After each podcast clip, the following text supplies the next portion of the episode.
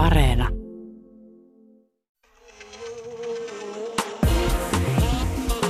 Ylepuhe ja Yle Areena. Naisasiatoimisto Kaartamo et Tapanainen. Hyvät kuulijat, maailma on kaauksessa, mutta onneksi naisasiatoimisto pinoaa, viikkaa ja järjestää pois asioita, jotka eivät tuota kenellekään iloa. No, Iloa ei tuota ainakaan julkisessa keskustelussa esiintyvä ajatus siitä, että lihavuus on sairaus, josta parannutaan, kunhan ylipainoisia jatkuvasti moralisoidaan. Minkä takia lihava malli lehden kannessa tai kehopositiivisuusliike nähdään vaarallisena ja lihavuuteen lietsovana, vaikka tilanne on oikeastaan aivan päinvastainen? Euroopassa seksuaalioikeuksia ja sukupuolten tasa-arvoa vastustava liikehdintä viljelee tuhoisaa retoriikkaa ja arvomaailmaa. Europarlamentaarikko Heidi Hautala kertoo, miksi antigender-ajatukset ovat saaneet tilaa myös EU:ssa ja miten tätä karmivaa kehitystä vastustetaan. Ja lopuksi iso feministi karauttaa kertomaan, mikä on tämä kaksoistandardi, kun ulkonäköpaineistaan kärsivät ja kertovat naiset kokevat oikeudekseen arvostella miesten mahoja tai hiusten lähtöä. No semmoista sit. Mitäs se pikkuvaimo Kartamo on viime aikoina puhastellut? No sitäkin olen miettinyt, että ai kauhea, miten se Melania Trump ei saa sitten miestään kuri. No ei kukaan tosissaan ja suoraan tästä Melania Trumpia syytä julkisesti, mutta, mutta rivien välissä saattaa kyllä uutisissa tulla tämmöinen ajatus esiin ja totta kai moni ajattelee niin. Mm. Joo, kyllähän sitä on paljon kirjoitettu, että Melania Trump ajattelee ja mitä hän tekee ja mitä hän ei tee. Mm. Esimerkiksi Sienen taanoin, että Melania Trumpin entinen neuvonantaja sanoo First Lady is President's enabler, eli Amerikan ensimmäisen naisen, tai sanotaan nyt tänään kun valta vaihtuu, että entisen ensimmäisen naisen entinen neuvonantaja ja entinen ystävä Stephanie Winston Wolkoff on syyttänyt Melania Trumpia ihan osallisuudesta tämän miehensä tekoihin tällaisena mahdollistajana. Joo. Ja sitten tota, Stephanie Winston Volkov oli Daily Beastin oikein kirjoittanut tästä tämmöisen esseen ja siellä se laittoi tosi tiukasti, että Melania Trumpilla on verta käsissään. No niin. Toki nämä avaukset liittyy myös siihen, että Winston Vulkov on kirjoittanut Melania Trumpista tällaisen paljastuskirjan, joka ilmestyi syksyllä. Ja se perustuu myös salaanauhoitettuun sisältöön, että joku voisi sanoa, että kirjailija siinä pesee omia käsiään myös verestä, niin kuin kaikki nyt näppärästi hätäseen tuntuu tekevän, tai ainakin jotkut. Mm. Mutta siis hänen perustelunsa sille, että Melania Trumpilla on verta käsissään ja hän on mahdollistaja, on se, että Melania Trumpilla on ollut ääni ja asema, eikä hän ole käyttänyt niitä presidentin rinnalla edistääkseen mitään hyvää. Että puhuminen vaikka lasten oikeuksista ja tärkeydestä ei riitä, jos lasten eteen ei tee mitään. Tämä oli hänen näkemyksensä. Joten hän on myös presidentin, tai sanoisinko ex-presidentin ykkös cheerleader – minkälaisia ajatuksia tästä Jonna syntyy? No kyllähän Melania Trump on ihan oma ihmisensä ja yksilönsä ja häntä voi vastuuttaa hänen omista teoistaan ja voidaan ihan, ihan mun mielestä oikeutetustikin kritisoida sitä, että miksi Melania Trump ei ole tehnyt yhtään mitään, miksi hän ei ole vaikka vahvemmin tuominut niitä hirveitä keskitysleirimäisiä olosuhteita, joihin lapsia vangittiin, maahanmuuttajan lapsia vangittiin sinne Teksasin rajamaille.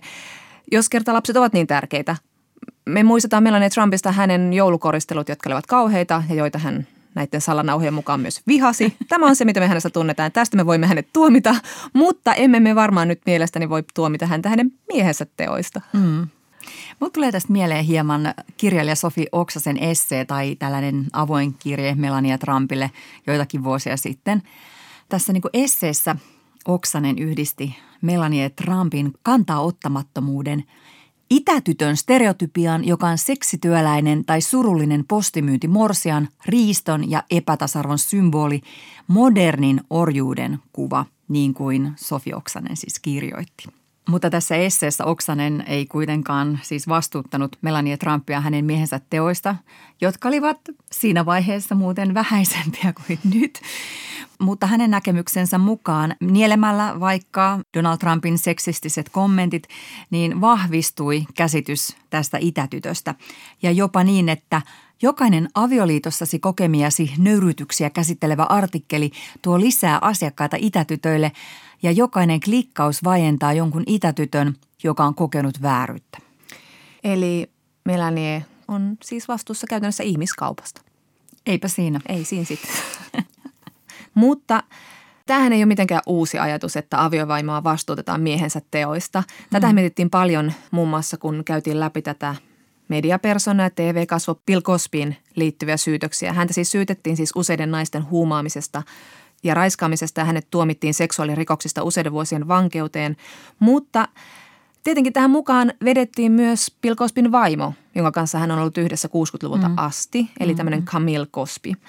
Ja The Cut-lehti summasi tätä Cosbyn tapausta kirjoittamalla, että perinteisen avioliiton julmin juttu naiselle on se, että miehen onnistumisia ei lasketa naisen ansioiksi. Koska siis tämä Camilla on ollut tosi ansioitunut omalla urallaan. Hän on ollut paitsi Billin manageri ja niin kuin auttanut häntä tähän nousuun, mutta tehnyt myös omaa uraa showbisneksessä tuottajana ja kirjoittajana ja mm. muuta. Mm. Mutta silti häntä pidettiin vain menestyvän Bill Cosbyn vaimona.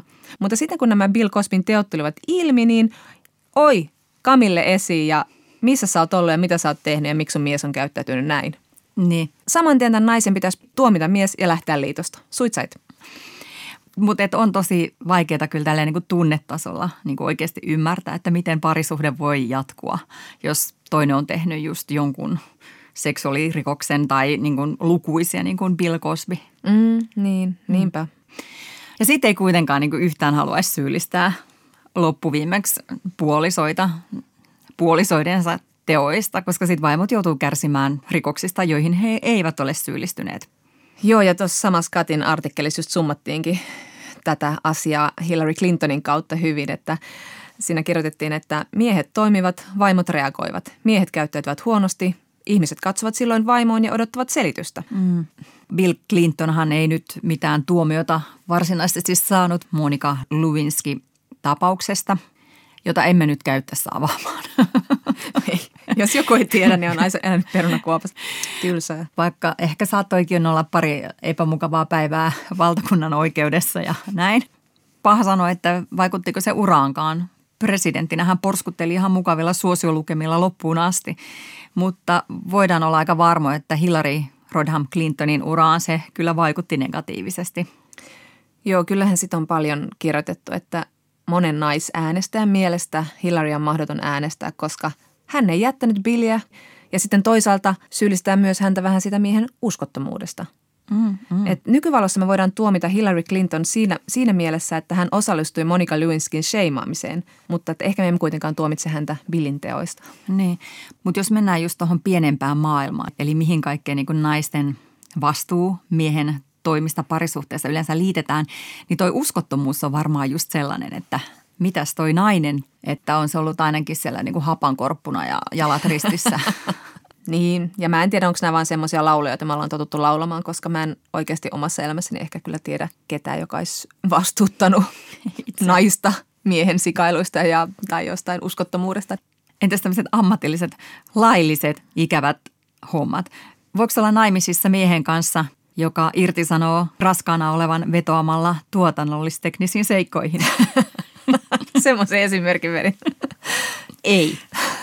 tai joka kiusaa töissä tai joka on jotenkin ei mukava. Eikö niin, Jonna, että kyllä siinä kieltämättä katsoo sitä niin kuin vaimoa myös, että miten toi voi olla ton kanssa. Kyllä siinä tulee sellainen.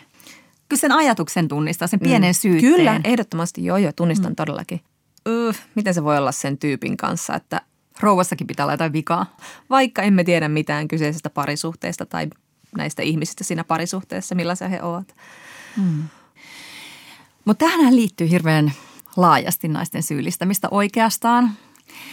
Että niin kun, eihän naista vastuuteta pelkästään sen oman puolison teoista, vaan myös tuntemattomien miesten teoista. Että, että kyllähän niin kun tämä uhrin syyllistäminen tähän liittyy.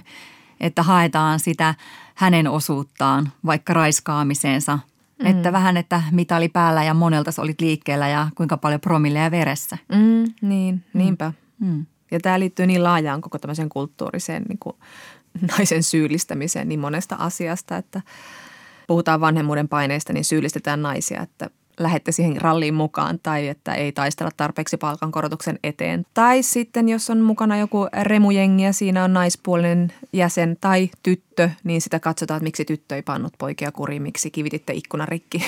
Hmm. Just näin, että ei se naisen vastuu rajoitu pelkästään niin kuin siihen kumppaniin, vaan myös niin kuin kavereihin ja tyttäriin. Mm. Kyllähän tämä on sama juttu, kun palataan nyt Trumpiin mm. ja hänen perheeseensä, niin jos on Melaniaita yritetty vastuuttaa, niin on myös hänen tytärtään Ivankaa. Niin, niin. Ivankaan on suorastaan niin kuin vedottu, että, että hän on sellainen henkilö, jota Trump kuuntelee, että Ivanka lähesty nyt sinä edessä. Kyllä. Mutta kyllä mä niin kuin ajattelin tässä, että kun tämä Trumpin nelivuotiskausi päättyy ja jos nyt Melania Trump laittaisi saman tien aviera-hakemuksen vireille, niin kyllä mä vähän aplodeeraisin, että nyt hänellä tuli statement. Niin kyllä. Jos se nainen jää sen pahaa tehneen miehen kanssa yksin, niin se on vähän niin kuin kiistanalainen. Että. Mm, ja niin kuin aikaisemmin mm. sanoit, niin ihmisissä on kaikenlaisia puolia, mistä ulkopuoliset ei tiedä mitään.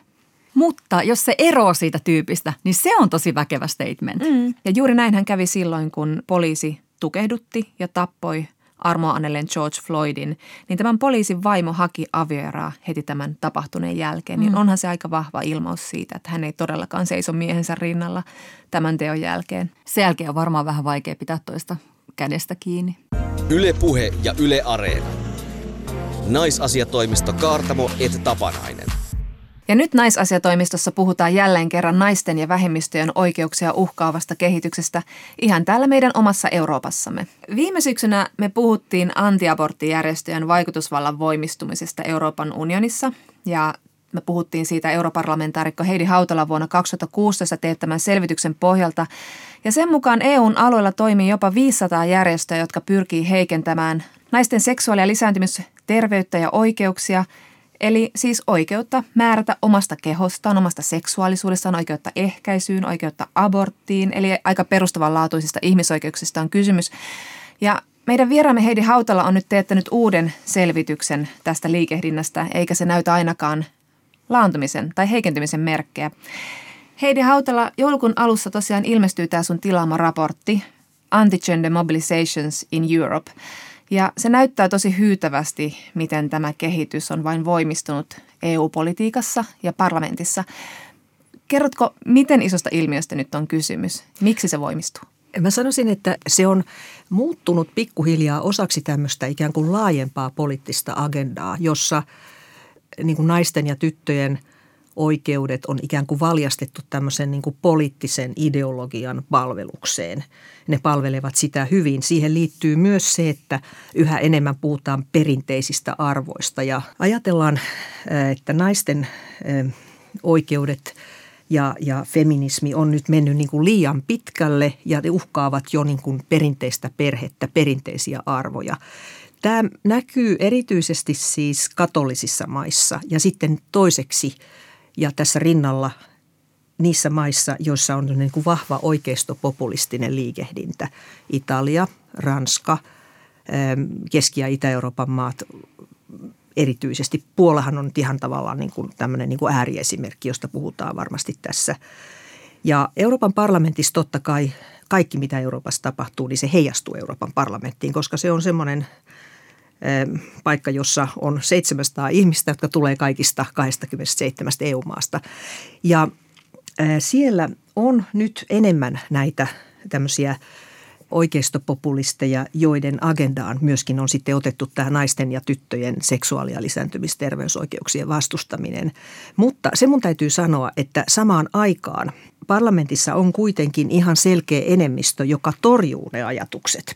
Mm. Et sen takia on ollut mahdollista voittaa nämä äänestykset, koska tässä myös ne, jotka puolustaa naisten ja tyttöjen oikeuksia ja haluaa osoittaa, että nämä puheet on sellaista niin kuin paluuta menneeseen, myöskin naisten alistamiseen, niin, niin on valpastuneet ja tekee paljon yhteistyötä. Mm. No kuinka suuresta porukasta me sitten puhutaan niistä 700, jotka sitten vastustaa näitä naisten oikeuksia? Parista sadasta. Ja se on, se on samalla vähän ja samalla paljon. Se on enemmän kuin aikaisemmassa parlamentissa ja näiden ajatusten kannatus liittyy vahvasti siihen, että, että viime vaaleissa kuitenkin oikeistopopulistit, nationalistit menivät eteenpäin, mutta eivät lainkaan niin paljon kuin odotettiin ja mm. voi sanoa pelättiin. Mm. Mm. Kerro, missä vaiheessa sinä sitten itse huomasit, että tämmöinen kehitys on voimistumassa? Mikä oli ensimmäinen merkki No voin mainita sellaisen tapahtuman, että me olin joskus kymmenisen vuotta sitten, mä olin eh, YK naisten ja tyttöjen asemaa pohtivassa vuotuisessa isossa konferenssissa, joka on tämmöinen säännöllinen instituutio. Ja siellä sitten oli havaittavissa se, että tämmöinen niin kuin maiden ryhmittymä oli, oli vahvistumassa, jotka esimerkiksi niin kuin vastustivat aborttia, vastustivat sitä, että, että puhutaan vaikkapa niin kuin tämmöisen sukupuoliseksuaalikasvatuksen puolesta, ehkäisyvalistuksen puolesta. Ja se, mikä oli kummallista, oli se, että tämmöisessä maiden rintamassa saattoi olla niin kuin semmoisia hyvin niin kuin vahvasti islamistisia maita, islami, islamilaisia maita, kuten esimerkiksi joku Sudan. Mutta sitten siellä oli niin kuin Vatikaani, Venäjä, Yhdysvallat. Mutta Heidi Hautala, minkä päälle tällainen niin kuin asennemaailman muutos sun mielestä alkoi kasvaa? No kuitenkin niin elämme patriarkaalisessa maailmassa hyvin pitkälle. Et Suomessa se ei niin kuin aina tule mieleen, joskus tulee kyllä. Et ikään kuin tässähän on kysymys siitä, että naiset ovat alkaneet puolustaa omia oikeuksiaan ja vaatia tasavertaista kohtelua, vaatia kansalaisoikeuksia. Et onhan tässä hiukan kysymys niin kuin samantyyppisestä kuin vaikka niin kuin mustien taistelu niin kuin kansalaisvapauksien ja kansalaisoikeuksien puolesta, joka niin kuin edelleen esimerkiksi Yhdysvalloissa on, on, on iso kysymys. Että tavallaan tässä on kyse niin kuin vapautumisesta ja sitten tavallaan, että se aiheuttaa semmoisen niin kuin vastareaktion, että nyt mennään liian pitkälle, uhataan esimerkiksi niitä perinteisiä arvoja – mutta kerro vähän sitä, miten tämä toiminta nyt heijastuu sinne Euroopan unioniin. Mitä siellä tapahtuu? Kyse on tosiaan näistä kansallisista agendoista, mutta siellä on myös tämmöisiä valtavia järjestöjä, joihin kaadetaan rahaa ja jotka toimii ja lobbaa siellä. Kerro vähän, miten se näkyy siellä parlamentissa. Mä luulen, että, että aika paljon se näkyy siis tavallaan niin kuin eri EU-maissa. Että esimerkiksi on tällaisia isoja järjestöjä kuin vaikka joku maailman perhekongressi – World Family Congress, joka pitää isoja kokouksia ja joilla on niin kuin suojelijoinaan tämmöisiä hyvin niin kuin vauraita venäläisiä oligarkkeja, muita niin kuin tällaisia ikään kuin yhteiskunnan kärkipaikoilla olevia ihmisiä eri maista. Ja, ja he sitten tavallaan niin kuin näissä omissa kongresseissaan julistaa tätä sanomaa, että nyt on niin kuin syytä panna raja tälle yltiöpäiselle liberalismille, joka nyt niin kuin tavallaan jyllää. Ja joskus nämä jäsenmaiden tilanteet näkyy parlamentissa sillä mielenkiintoisesti, että esimerkiksi nyt kun tavallaan niin kuin Puolassa on nyt ainakin pari-kolme vuotta ollut tosi hankalaa tämän aborttikysymyksen kanssa ja siellä niin kuin tavallaan sekä naiset että miehet on ollut kaduilla vastustamassa hallintoa, joka, joka on niin kuin ajanut abortin erittäin niin kuin vahvaa kieltämistä, niin meille tulee paljon niin kuin yhteydenottoja Puolasta, että, että haluamme, että te tuette meitä. Mm, ja mm. että tämmöistä solidaarisuutta on paljon. Ja, mm. ja, ja saattaa tulla Puolasta vieraita. Ja totta kai meillä on myös puolalaisia meppejä hyvin paljon. Osa heistä on niin kuin jyrkästi sen hallituksen kannalla, joka, joka ajaa aborttikieltoa ja osa on sitten sitä vastaan. Et mä uskon, että Puolalla on vielä toivoa sen takia, että siellä on kyllä tosi vahva niin kuin vastustus myös tällaista taaksepäin menoa vastaan. Mm. Se, mikä näissä abortin vastaisissa liikkeissä on mun mielestä pelottavaa, on se, että ne on täysin sokeita sille kiistattomalle tosiasialle, että maissa, jossa on suhteellisen salliva tai erittäin salliva aborttilainsäädäntö, niin myös aborttien lukumäärät on pienempiä. Ja se voi johtua siitä, että usein sitten tavallaan niin kuin tämä liittyy siihen, että myös halutaan edistää esimerkiksi nuorten tämmöistä seksuaalikasvatusta. Että nuoret tietää, mistä on kysymys, ettei tavallaan niin kuin satu sitten sellaisia tilanteita, jossa jossa tyttö tulee raskaaksi vastoin tahtoaan ja, ja muuta. Eli äh, luulen, että monien näiden niin kuin aborttia vastustavien piirien ajatus on se, että koko tämä keskustelu täytyy pitää niin kuin poissa, että et ikään kuin esimerkiksi sukupuolikasvatus olisi jollain tavalla niin kuin vaarallista ja, ja johtaisi ihmisiä, nuoria ihmisiä niin kuin äh, villiin seksiin tai jotain tämmöistä, mutta sitä ei ollenkaan ole kysymys. Mm. Me ei puhuta enää antiaborttijärjestöistä, vaan antigender. Miksi ja mitä sillä vastustetaan? Joo, no ensinnäkin tämä, itse tämä sana gender, se on joutunut niin kuin nyt sillä tavalla hampaisiin, että katsotaan, että se jotenkin niin kuin kokonaan sitten niin kuin nollaa tällaisen niin kuin biologisen sukupuolen merkityksen. Että ikään kuin sukupuoli olisi pelkästään tämmöinen niin kuin sosiaalinen rakennelma. No eihän se tietenkään ole pelkästään sitä, mutta se on niin kuin, meillä on kuitenkin, miten me kasvetaan niin kuin tytöiksi ja naisiksi ja pojiksi ja miehiksi, niin siinä on tietyt tämmöiset yhteiskunnalliset niin kuin tavallaan oletukset ja odotukset ja kaavat. Siihen kuuluu hyvin vahvasti myöskin tämä niin kuin kaikkien sukupuoli- ja seksuaalivähemmistöjen niin kuin oikeuksien vastustus. Siinä tietysti kirkoilla on vahva rooli myöskin, niin kuin siinä abortissa. Sitten tämä kaikki on tullut niin kuin vahvasti osaksi kansallismielisten oikeistopopulistipuolueiden agendaa. Et tota, Suomessakin on ehkä hyvä sitten tavallaan niin kuin seurata tätä, koska mä oletan, että Suomessa voisi olla aika yllättävää se, että, että jotenkin meilläkin sitten vaikka perussuomalaiset voisi olla niin kuin osa tällaista ja niin kuin ovat sellaista poliittista ryhmää Euroopan parlamentissa, jossa nimenomaan tämä abortin ja, ja tyttöjen ja naisten seksuaali- ja lisääntymisoikeuksien niin kuin vastustus on ihan, ihan niin kuin suoraa ja avointa. Kuitenkin niin näissä asioissa myös edetään. Nyt just Argentiinan senaatti sitten tällä kertaa hyväksy sen laillisen abortin.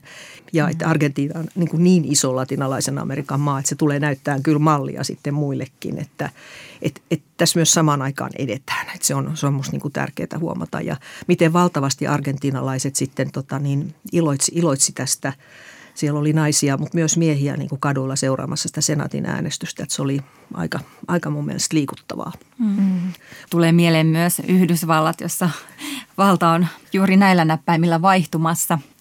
Siellähän niin kuin myös tämmöiset niin kuin aika suuret arvot muuttuu sitten ihan niin kuin lainsäädännön tasolla voi muuttua myös niin kuin ihan siis suorastaan sen mukaan, että kuka on vallassa. Liittyy tietysti myös kongressiin ja senaattiin, mutta myös presidenttiin. Eikö tämä aika vaarallinen tilanne, että, niin kuin, että se on yksistä vaaleista kiinni? Joo, siis tässä varmasti yksi sun toinen on viime aikoina miettinyt sitä, että, että on sillä Yhdysvaltain presidentillä ja sen henkilöllä on paljon valtaa ja merkitystä.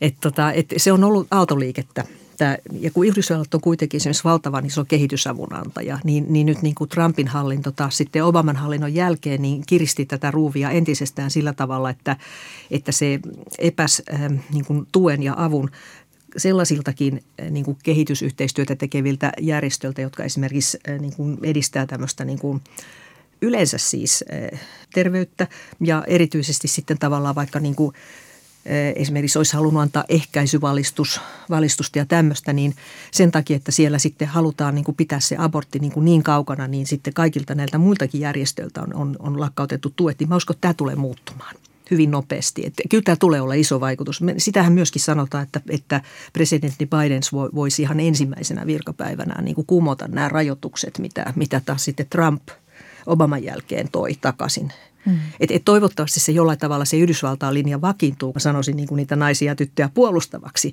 koska sillä on niin valtavan iso vaikutus maailmassa. No Latinalais-Amerikassa ja Pohjois-Amerikassa on nyt tämmöistä positiivista kehitystä, mitä tulee tasa-arvoon. Mutta sitten meillä on juuri nämä tämmöiset laitaoikeistomaat Euroopassa, kuten Puola ja Unkari, jossa on tosi ihmisoikeuksia uhkaavaa kehitystä. Niin siellähän Puolassa perustuslakituomioistuin linjasi aborttioikeuden rajaamisesta, mutta siellä myös niin kuin kymmenet kaupungit julistautuivat vapaaksi tämmöisestä niin LGBT-ideologiasta. Ja niin kuin siellä puhutaan ihan surutta jostain niin kuin sateenkaarirutosta, jota verrataan kommunismiin ja natsismiin.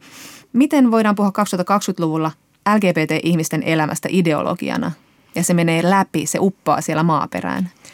Tämä on semmoinen tarina, joka on, on rakennettu ja jota on systemaattisesti levitetty. Ja onhan se niin kuin tosi surullista.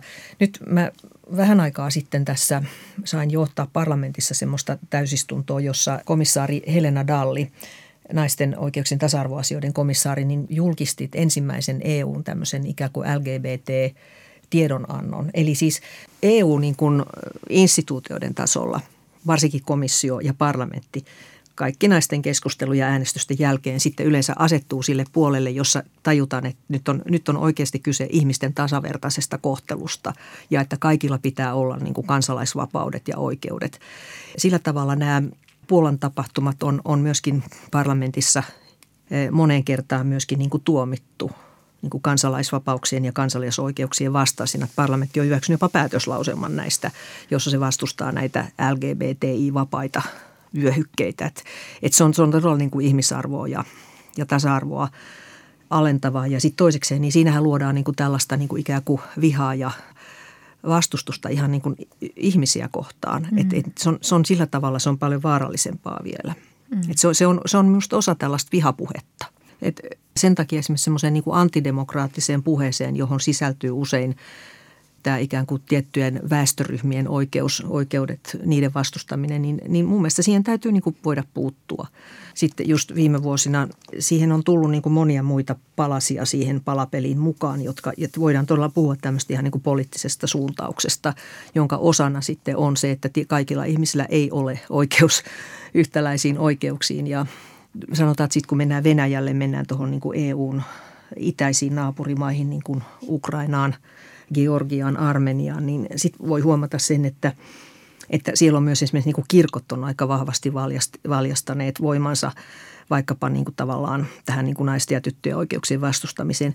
Kun Venäjä on halunnut niin kuin vastustaa näiden EUn itäisten naapurimaiden niin kuin lähentymistä Euroopan unioniin, niin sieltähän on tullut sitten niin kuin hyvin paljon tätä niin kuin tukea niille voimille, eh, jotka haluaa niin kuin pitää vaikkapa georgialaiset ja armenialaiset ikään kuin, niin kuin varu, että ne ovat varuillaan niin kuin EUn suhteen. Ja sitten kielenkäyttö on niin kuin sitä, että länsi niin kuin on tämmöinen niin kuin mätää liberaali voima, joka uhkaa niitä perinteisiä arvoja.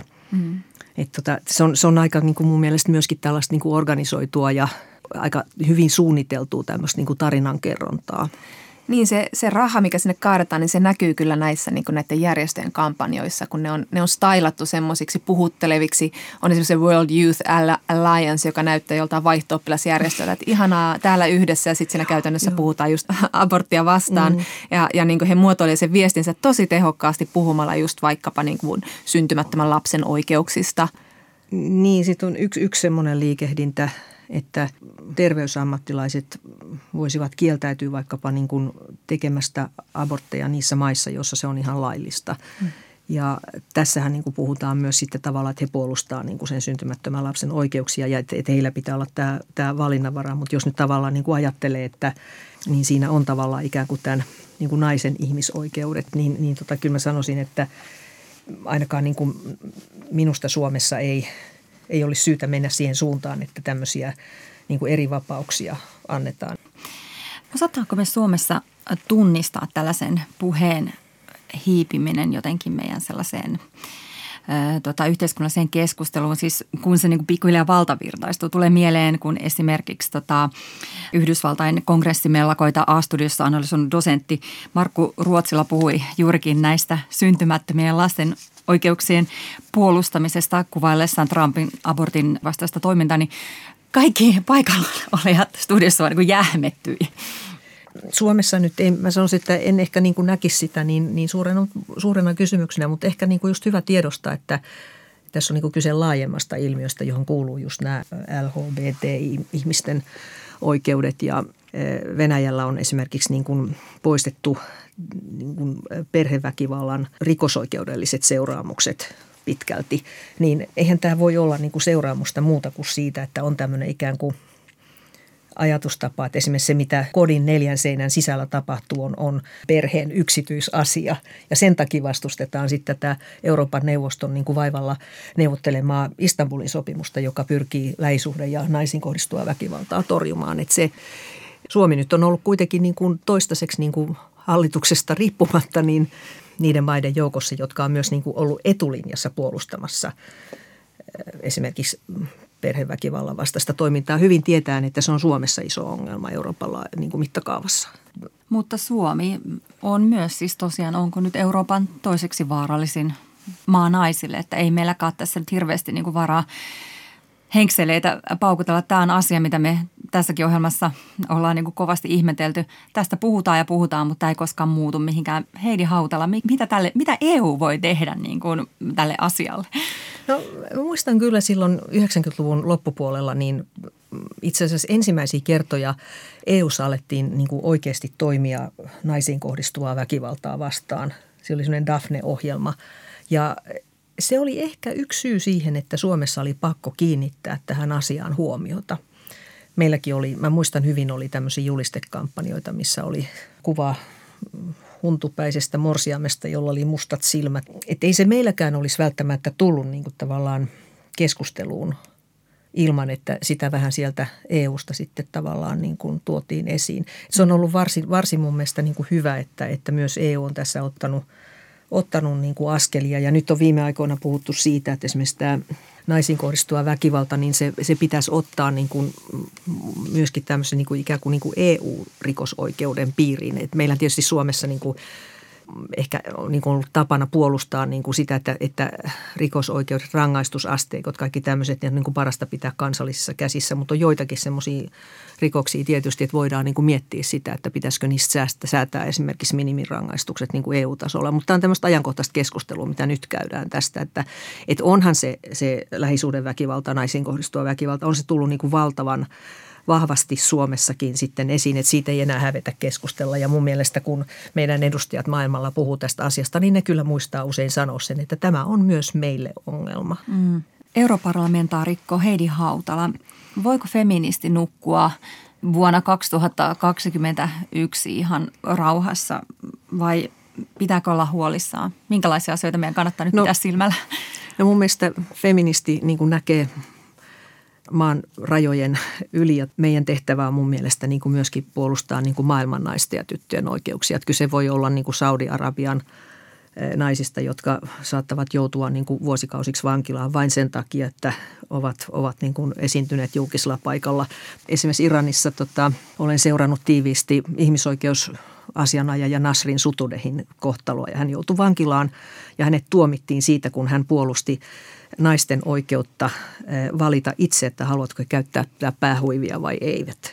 Eli näitä on lapsiavioliitot esimerkiksi, jotka lisääntyy konflikteissa. Niin kaikki nämä asiat vaatii meidän huomiota, että pitää kuitenkin tiedostaa se, että, että tasa-arvossa ja tyttöjen ja naisten oikeuksissa on aivan valtavasti tekemistä vielä. Mutta sitä työtä tekemässä on myös monia, monia valtioita, myös Suomi. Ylepuhe ja Yle Areena. Naisasiatoimisto Kaartamo et Tapanainen. No niin. Ja sitten huvittaisi täällä naisasiatoimistossa vähän puhua semmoisesta kivasta puheenaiheesta, joka toistuu joka tammikuu tässä. Toki myös helmi, maalis, huhti, kesä, touko ja siitä eteenpäin. Nimittäin laihduttaminen. Niin, joka on naamioitu nyt semmoiseen hyvinvointipuheeseen, vaikka taustalla on edelleen se sama vanha ajatus, että pitää laihduttaa, jotta näyttäisi paremmalta. niin. Mutta ei siitä tosiaan enää puhuta sillä lailla suoraan kuin vanhoina hyvinä aikoina, että läskit sulamaan. Se oli sentään suoraan puhetta. Bikini kuntoon. Kyllä. Päästitkö itsesi repsahtamaan? Joulukilot pois. Kyllä vielä jouluna mukavasti jouluradiossa soi semmoinen iloinen joululaulu, jossa äiti huokaa paljon ruokaa. Joulun aikaan tarjotaan, vatsa kasvaa, liikaa rasvaa, jouluruokiin laitetaan. Että lapseni, lauletaanko yhdessä, kun on niin kivaa? Joo, mä ryntäsin kanssa yhdessä ruokapöydässä laittamaan radion pois, kun tämä tuli. Just oltiin nauttimassa hyvää jouluateriaa. Hmm. No mutta toivomme uusia lasten lauluja, koska kehopositiivisuusliike on onnistunut ylipäätänsä vaikuttamaan siihen, että läskifasismia ei ole enää kaikkialla.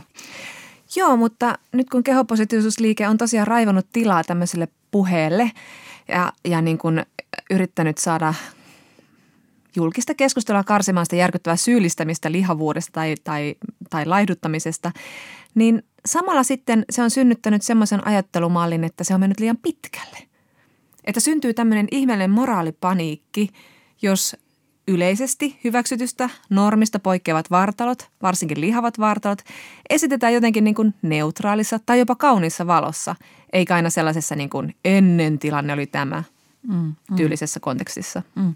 Jo selvästi näkee, että erilaiset vartalot on nyt enemmän esillä, vaikka mainoksissa – ja eikä pelkästään naisvartalot. Niin kuin nyt uusi brittikosmopolitanin kansi. Siinä siis lihava musta naismalli joogaa hyvin tämmöisen voimakkaan ja onnellisen näköisenä kannessa. Ja siinä on myös teksti This is healthy. Niin. Ja sitten kun tuossa luki just toi healthy, mm. että tämä on niin kuin terveyttä, niin tuohon moraalipaniikkihan liittyy aina just toi, että lihavuuteen liitetään nimenomaan ei-terveellisyys, sairaus – niin ja ihan siis se riittää tähän järkytykseen, että sanotaan, että se olisi ihan ok. Mm, mm, mm. Että se on jotenkin ihan niin kuin valtava kapinaan lietsova ajatus. Niin. Tämän kehäpositiivisuusliikkeen ajatushan on helpottaa lukuisten, lukuisten, lukuisten ihmisten elämää. eikä pelkästään lihavien, vaan myös niin kuin ihmisten, jotka ei mahdu standardiin, koska kyseessähän on yleisesti tämmöinen oman ruumiinsa hyväksyminen sellaisena kuin se on. Ja poliittisemmin ajateltuna niin se on tarkoittaa sitä, että ketään ei saa syrjiä sen takia – sen hänen kehonsa koostumuksen tai koon tai fyysisen toimintakyvyn tai sukupuolen perusteella, että kaikki saavat elää ihan rauhallisesti elämäänsä ilman, että he kokevat kiusaamista tai painostusta tai moralisointia kehonsa takia. Hmm. Tämäkin on mun mielestä vielä jotenkin understatement, että lihavuus on ihan ok, että on ok olla lihava. Siis ei se ole mikään semmoinen asia, mikä jotenkin niin kuin pitäisi tulla hyväksytyksi, vaan sen pitää olla ihan normaalia – on ok olla mitä vaan. Niin, mutta tässä meidän yhteiskunnassa tämmöinenkin viesti, tämmöinen varovainen se maininta on liikaa, mm. koska aika monen mielestä lääkärien tai reenaajien mielestä lihavuudesta pitää puhua nimenomaan tämmöisenä kansanterveydellisenä uhkana ja kulueränä ja ongelmana. Mm, mm. Mitään muuta tapaa puhua ei ole olemassa – tähän kehopositiivisuuden pelkoon liittyy joku semmoinen niin kuin kummallinen ajatus, että, että jos me voidaan niin kuin ihailla tai katsoa neutraalisti lihavia kehoja, niin ikään kuin se kannustaisi ihmisiä niin kuin kovasti lihottamaan. Tällä logiikallahan kukaan ei olisi lihava, kun yhteiskunta ja meidän niin kuin esteettinen maisema on täynnä hyvin hoikkia naisia. Mm.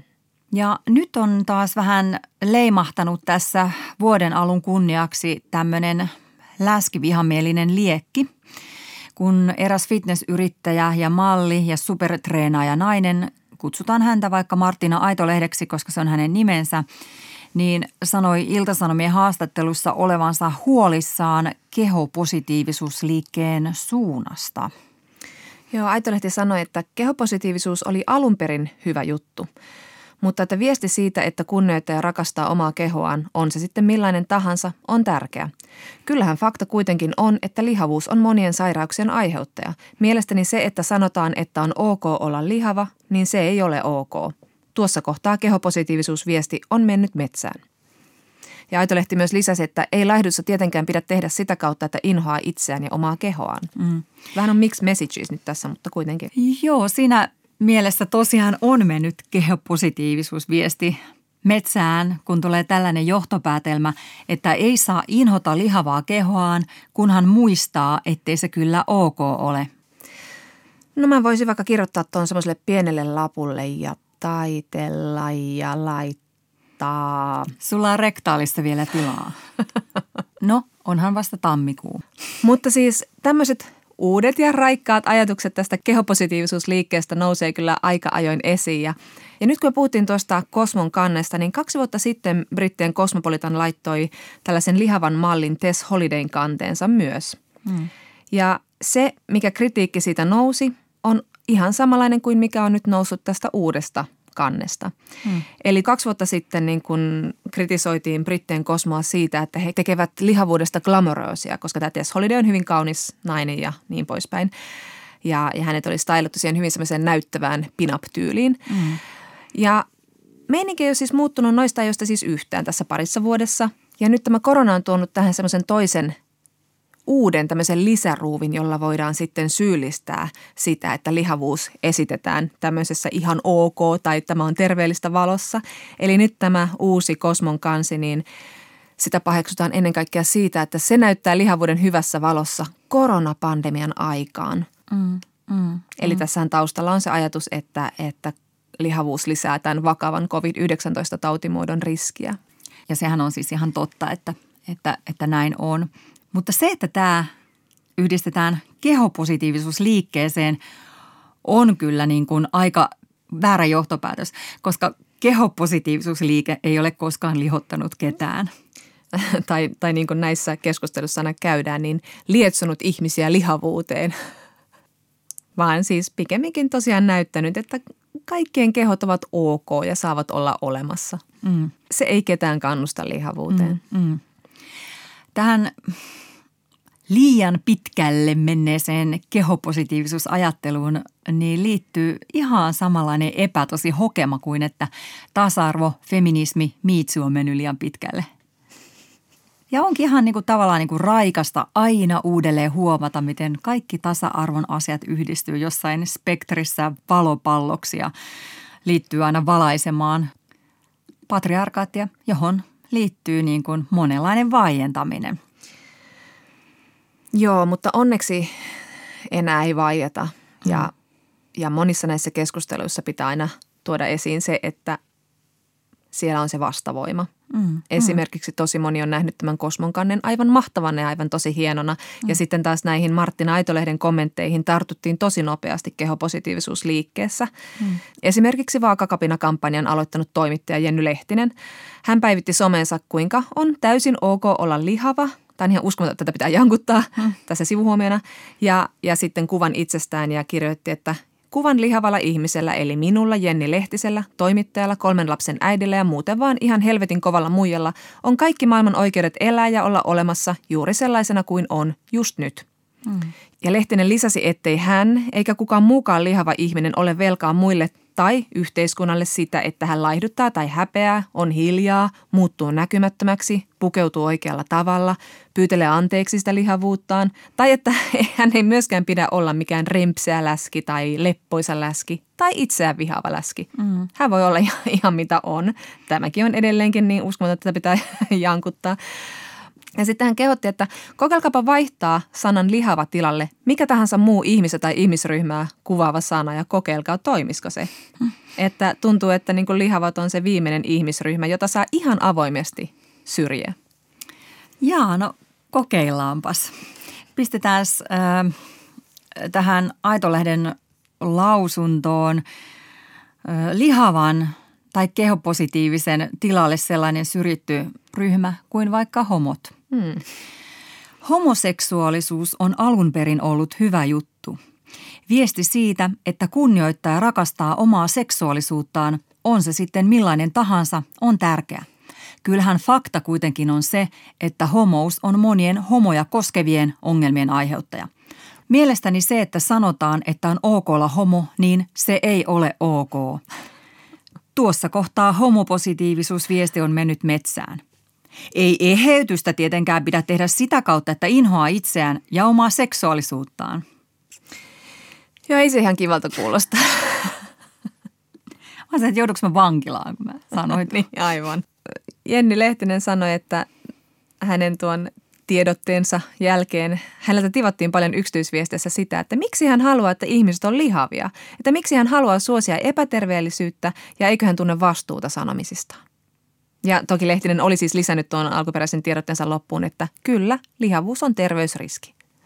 Tiedetään. Myös itseään läskiaktivistiksi kutsuva Tytti Shemeikka otti kantaa Instagramissa. Hän ihmetteli, miksi mediassa annetaan tilaa tällaisille ihmisille kommentoida mutulla kehopositiivisuusliikettä, koska ei hänkään kommentoi triatlonia, jota Aito-lehti harrastaa.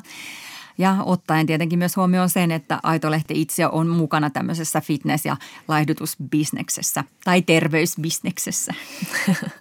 niin, sehän on vähän kuin pyydettäisiin turkistarhaaja kommentoimaan tekoturkisbisneksen vahingollisuutta, eikö? Ja Tytti Shemeikakin muistutti siitä, että ei kehopositiivisuusliikkeessä ole koskaan ollut kyse siitä, että pitää rakastaa itseään juuri sellaisena kuin on, vaan marginaalikehojen syrjimisestä – Mm. Shemeikka myös muistutti näitä terveyshuolipuheita viljeleviä siitä, että fakta on se, ettei ole olemassa ensimmäistäkään sairautta, joka esiintyy vain lihavassa kehossa, mutta että lihavuuden stigma on paljon vahingollisempaa kuin itse lihavuus. Ja että lihavuus ei ole yhtä kuin sairaus, lihava keho ei korreloi terveydentilan kanssa ja että kaikki laihat kehot eivät ole terveitä. Shemeikka myös sanoi, että se, ettei laihojen kehojen terveysongelmista keskustella samalla tavalla, kertoo, ettei motiivina ole mikään oikea huoli hyvinvoinnista, vain silkka trollaaminen. Eli siis meidän inhomme niin kuin lihavuutta kohtaan.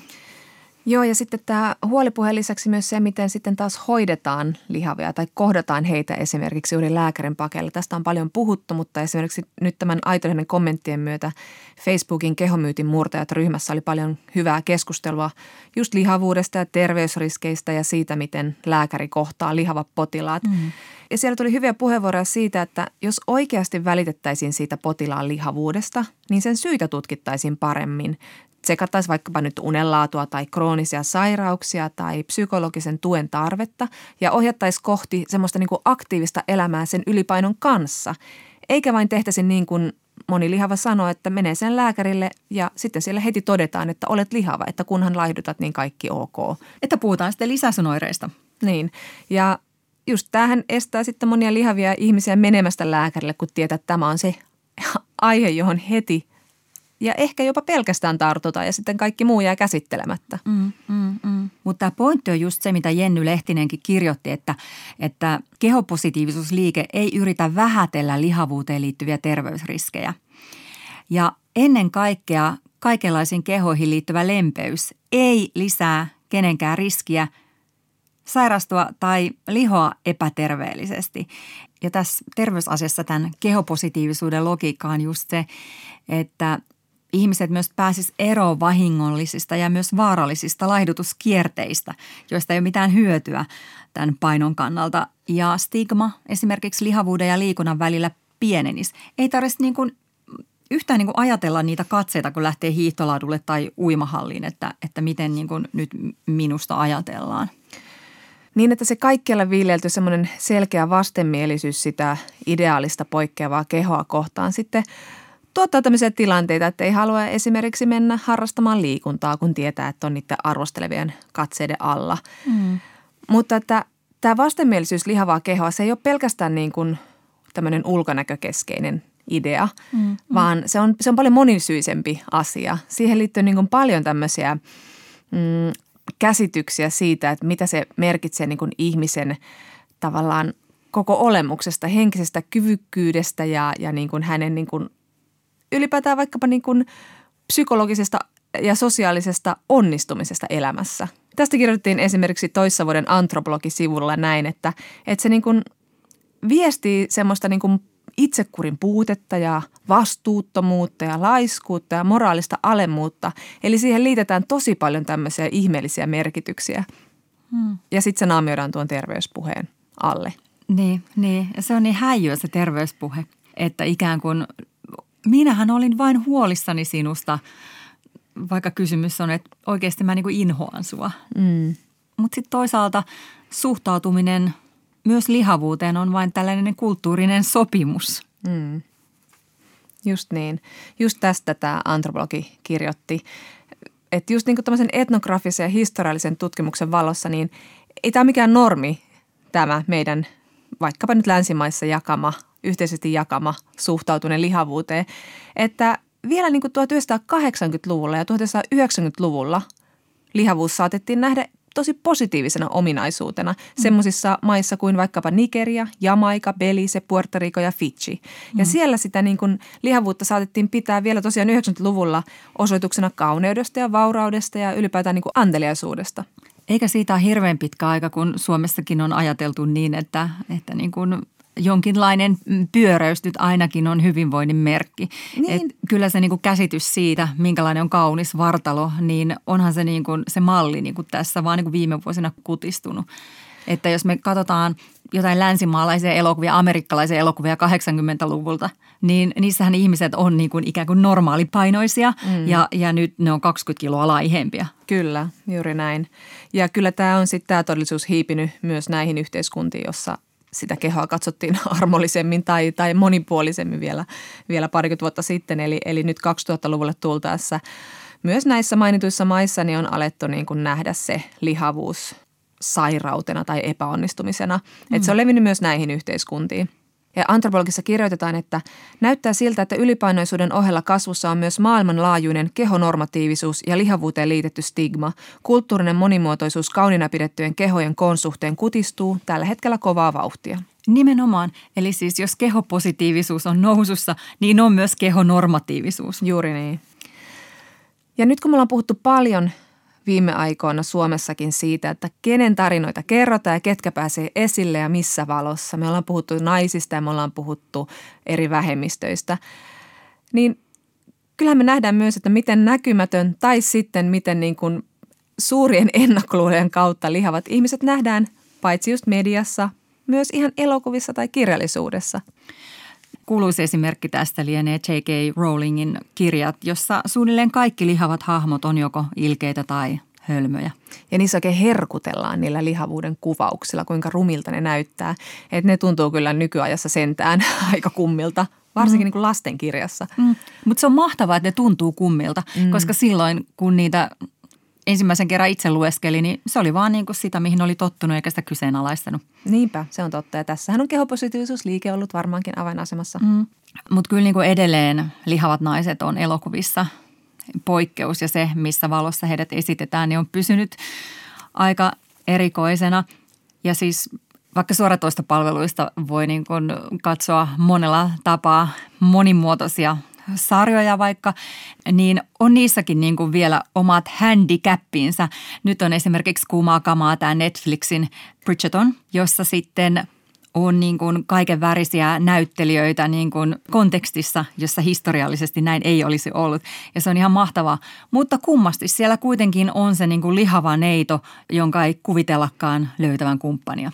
Joo, tämä on hyvä esimerkki tämä Bridgerton, että kuinka sitä ylistetään siitä, että se on niin värisokea tässä kästäyksessä, mutta kehosokea se ei selvästikään ole. Ja moni muu tämmöinen ylistetty sarja, niin kuin vaikka kaikkien rakastama norjalainen nuorisosarja Scam.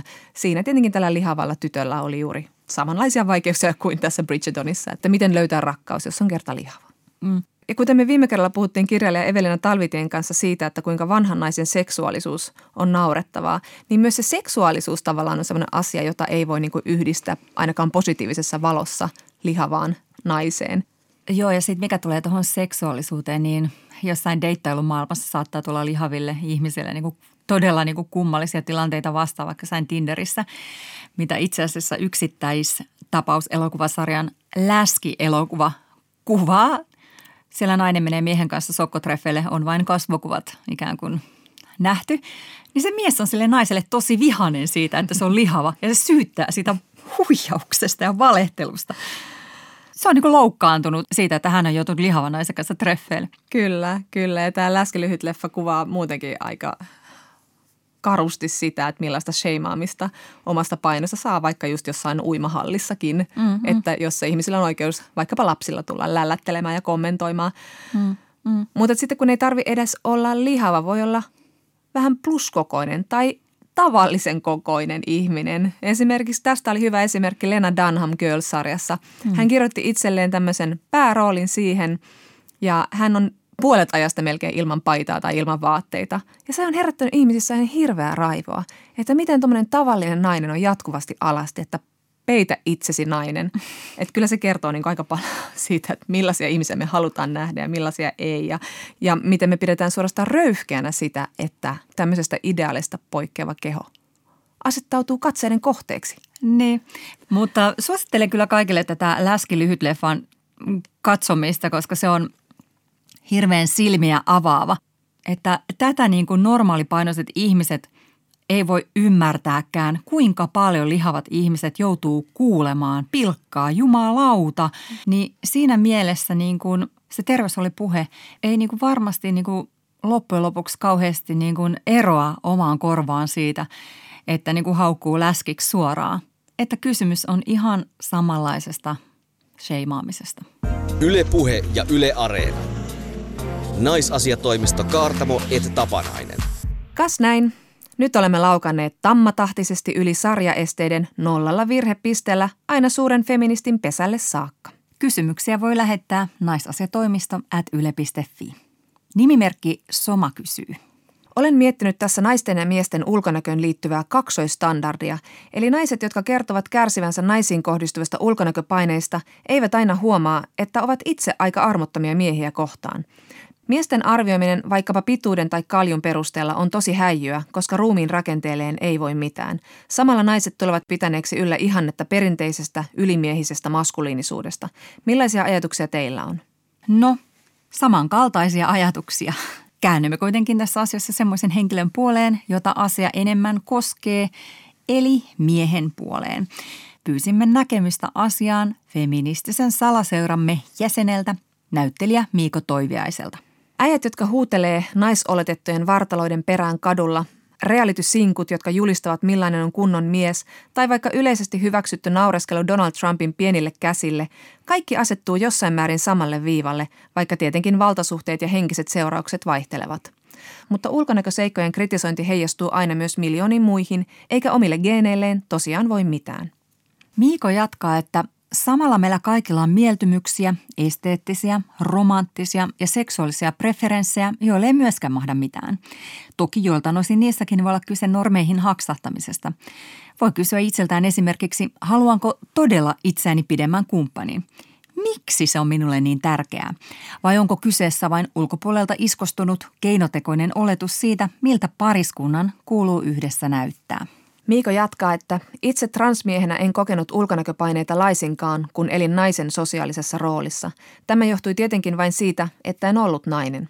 Sosiaalisista oletuksista huolimatta olin normistojen ja varsinkin heteroromanttisten paineiden ulottumattomissa. Kun sitten prosessin jälkeen tulin kohdetuksi miehenä, ei mennyt kauaakaan, kun joku toinen homomies kokeili käsivarttani ja kommentoi säälivästi, että sun pitäisi kyllä käydä salilla. Samoin saapui hiusrajan kyttääminen, keskivartalo lihavuudesta murehtiminen ja pituuden vertailu muihin. Kaikki niin turhia normeja, jotka eivät perustu mihinkään. Samaan aikaan toisaalla muun sukupuoliset kaverini saavat vihaa niskaansa, jos presentoivat liian maskuliinisesti, liian feminiinisesti tai eivät tarpeeksi sukupuolettomasti. Naisiin kohdistuvista mahdottomista vaatimuksista puhumattakaan. Jos omassa kehossa on kotoisa olla, kaiken muun pitäisi olla toissijaista. Mm, mm. Miiko Toiviainen korostaa lempeyden tärkeyttä. Sitä pitää kohdistaa omaan kehonsa, purkaa niitä normien jättämiä paineita ja arpia – mutta on myös syytä tutkia sitä omaa katsettaan muihin ihmisiin. Voi kriittisesti tarkastella, onko ulkonäkönormistoa mahdollista purkaa omasta käytöksestä käsin, esimerkiksi pehmeästi puuttua asiaan, kun ulkonäölle naureskelua tapahtuu ihan omassa lähipiirissä. Kas näin. Ja nyt kohti iltapäivän nokosia, ja kun on feministi muistaa nukkua sitten aina toinen silmä auki. Ja ensi kerralla puhumme esimerkiksi siitä, millaisia hassuja perinteisiä perhearveja olisi globaalisti tarjolla tämän kevään mallistossa. Siihen asti hei hei. Heippa. Yle Puhe ja Yle Areena. Naisasiatoimisto Kaartamo et Tapanainen.